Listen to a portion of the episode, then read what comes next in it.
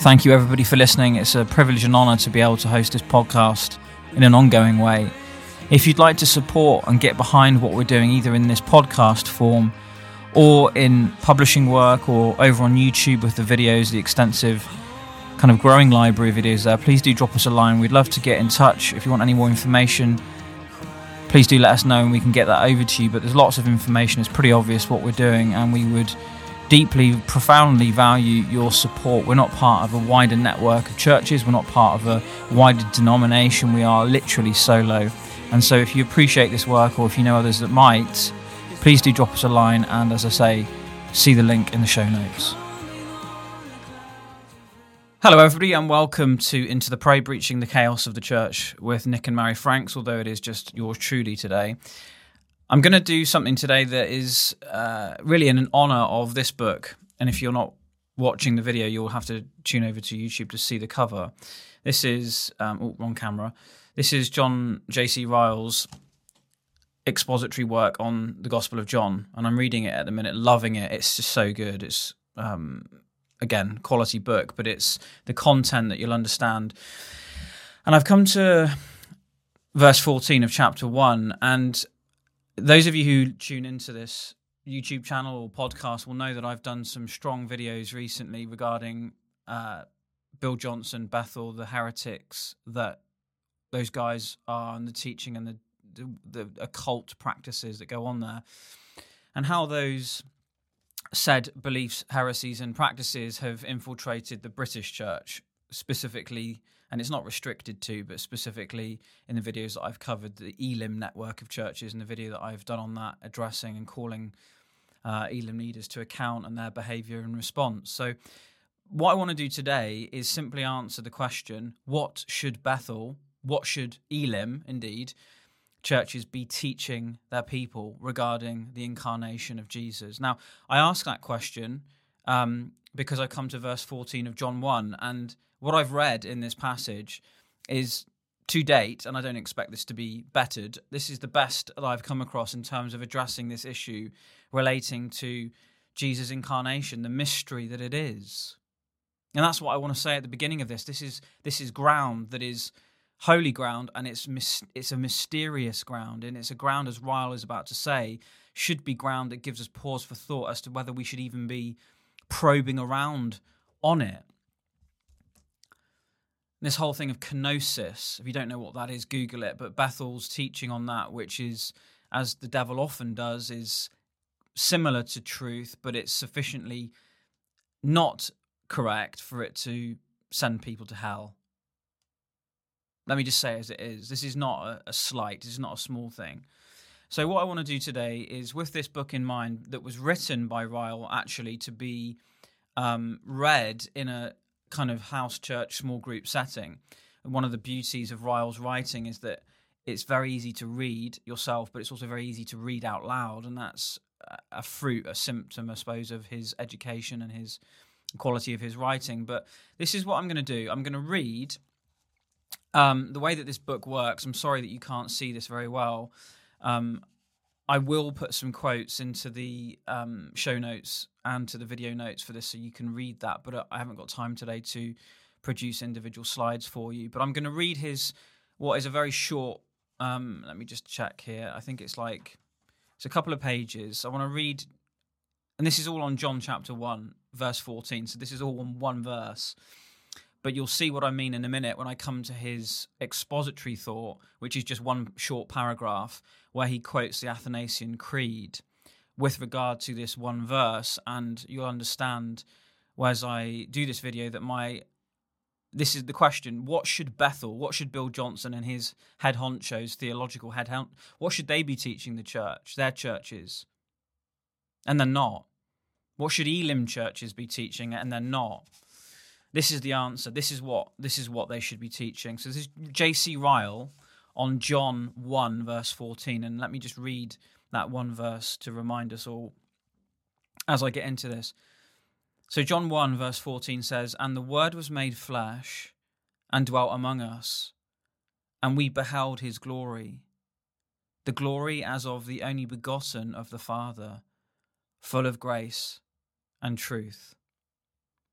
Ryle says the passage of Scripture now before us is very short if we measure it by words, but it is very long if we measure it by the nature of its contents. The substance of it is so immensely important that we shall do well to give it separate and distinct consideration. The single verse, this single verse contains more than enough matter for a whole exposition. The main truth which this verse teaches is the reality of our Lord Jesus Christ's incarnation, or being made man. John tells us that the Word was made flesh and dwelt among us. The plain meaning of these words is that our divine Saviour really took upon human nature upon him in order to save sinners. He really became a man like ourselves in all things, sin only excepted.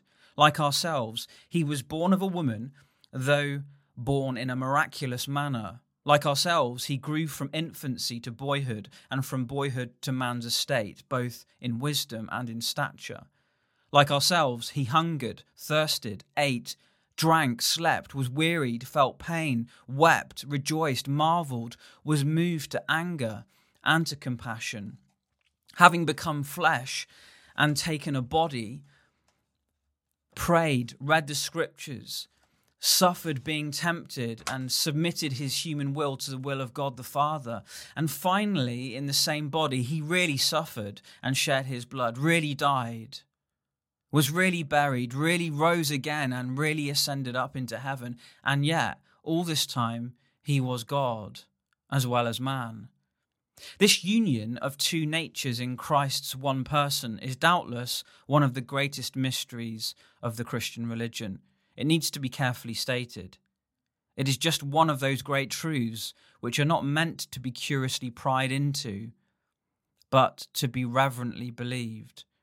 Nowhere, perhaps, shall we find a more wise and judicious statement than in the second article of the Church of England, which reads, The Son, which is the Word of the Father, begotten from everlasting of the Father, the very and eternal God, and of one substance with the Father, took man's nature in the womb of the blessed Virgin of her substance. So that two whole and perfect natures, that is to say, the Godhead and the manhood, were joined together in one person, never to be divided, whereof is one Christ, very God and very man. Ryle carries on This is a most valuable declaration. This is sound speech which cannot be condemned. But while we do not pretend to explain the union of two natures in our Lord Jesus Christ's person, we must not hesitate to fence the subject with well defined cautions. While we state most carefully what we do believe, we must not shrink from declaring boldly what we do not believe. We must never forget that though our Lord was God and man at the same time, the divine and human natures in him were never confounded. Let me read that again. We must never forget that though our Lord was God and man at the same time, the divine and human natures in him were never confounded. One nature did not swallow up the other. The two natures remained perfect and distinct. The divinity of Christ was never for a moment laid aside, although veiled. The manhood of Christ during his lifetime was never for a moment unlike our own, though by union with the Godhead, greatly dignified. Though perfect God, Christ has always been perfect man from the first moment of his incarnation. He that is gone into heaven and sitting at the Father's right hand to intercede for sinners is man as well as God. Though perfect man, Christ never ceased to be perfect God. He that suffered for sin on the cross and was made sin for us was God manifest in the flesh. The blood with which the church was purchased is called the blood of God. Acts 20, verse 28. Though he became flesh in the fullest sense, when he was born of the Virgin Mary, he never at any period ceased to be the eternal Word. To say that he constantly manifested his divine nature during his earthly ministry would, of course, be contrary to plain facts.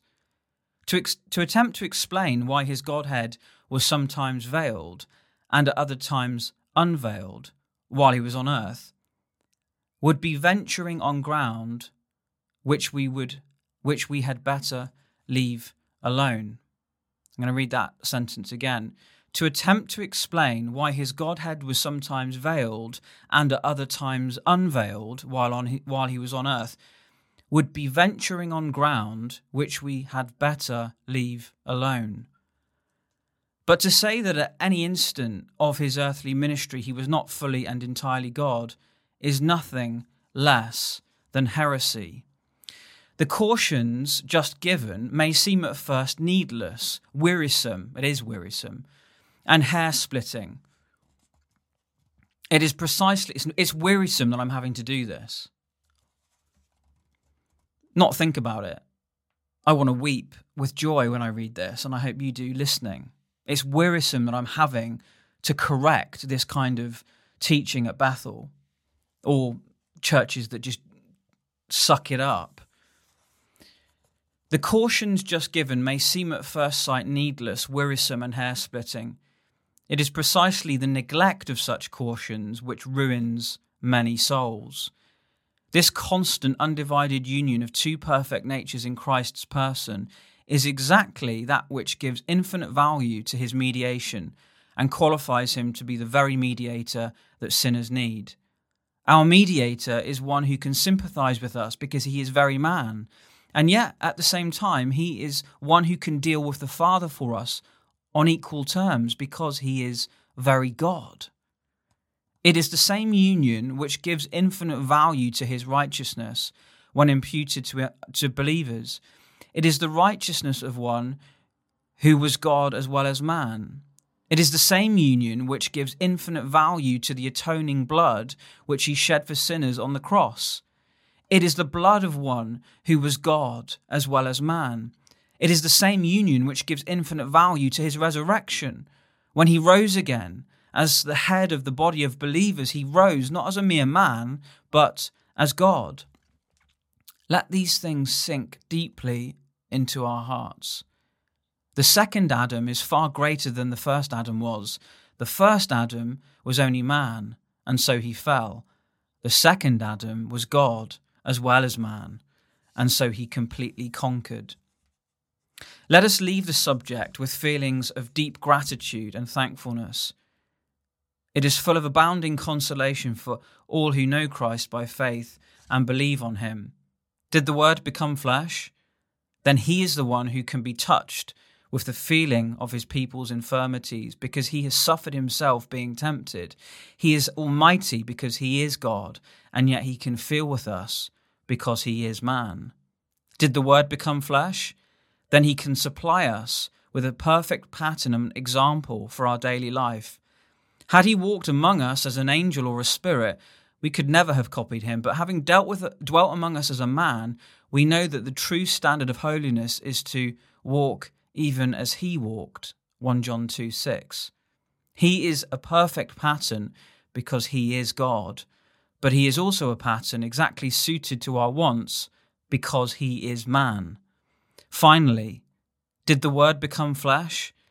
Then let us see in our mortal bodies a real, true dignity and not defile them by sin. Vile and weak as our body may seem, it is, it is a body which the eternal Son of God was not ashamed to take upon himself and to take up to heaven.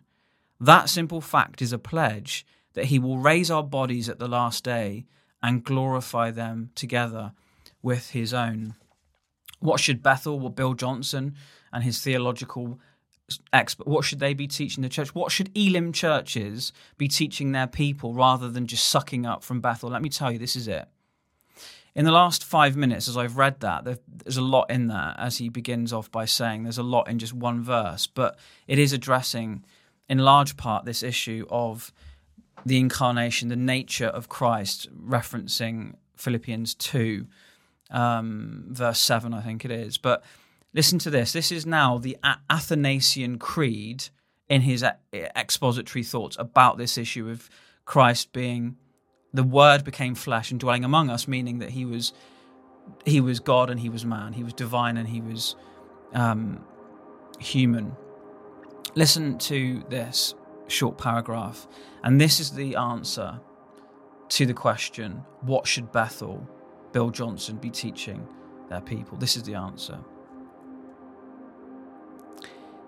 In the first place, let us carefully remember that when the Word became flesh, he became so by the union of two perfect and distinct natures in one person.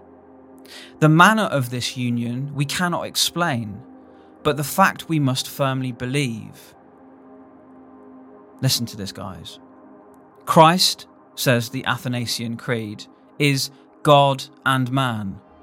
God of the substance of the Father, begotten f- before the world, and man of the substance of his mother, born in the world perfect God and perfect man, who, although he be God and man, yet he is not two but one Christ. One not by conversion of the Godhead into flesh, but by taking of the manhood into God. Ryle says these words are very important, and I think particularly that last sentence. Let me read it again. Jesus, who, although he be God and man, Yet he is not two but one Christ. And then listen, one not by conversion of the Godhead into flesh, but by taking of the manhood into God. Father, I pray that where there is theological error, I pray particularly for those who are in error without it being willful or deliberate. I pray that you would have mercy. I pray that you would, by your Spirit, lead your people and including leaders into all truth and that there would be repentance.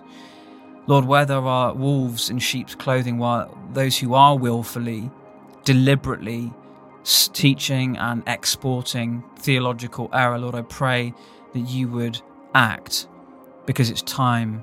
It's it's time, Lord, surely for you to act because your law is being broken and people are being led astray. And I pray for the flock. I pray for the great flock of your people that at this time there would be the truth, the wonderful truth of what it means to be on the kind of ground and territory where we simply worship.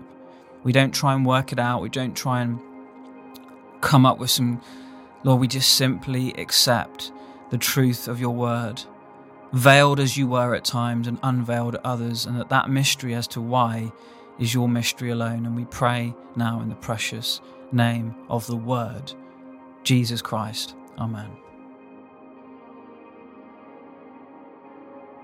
Thank you to everybody for listening to this episode of Into the Pray. Please do consider grabbing your copy or copies of The Glorious Few, the limited edition version via the Body Zero book shop. You can find information via firebrandnotes.com.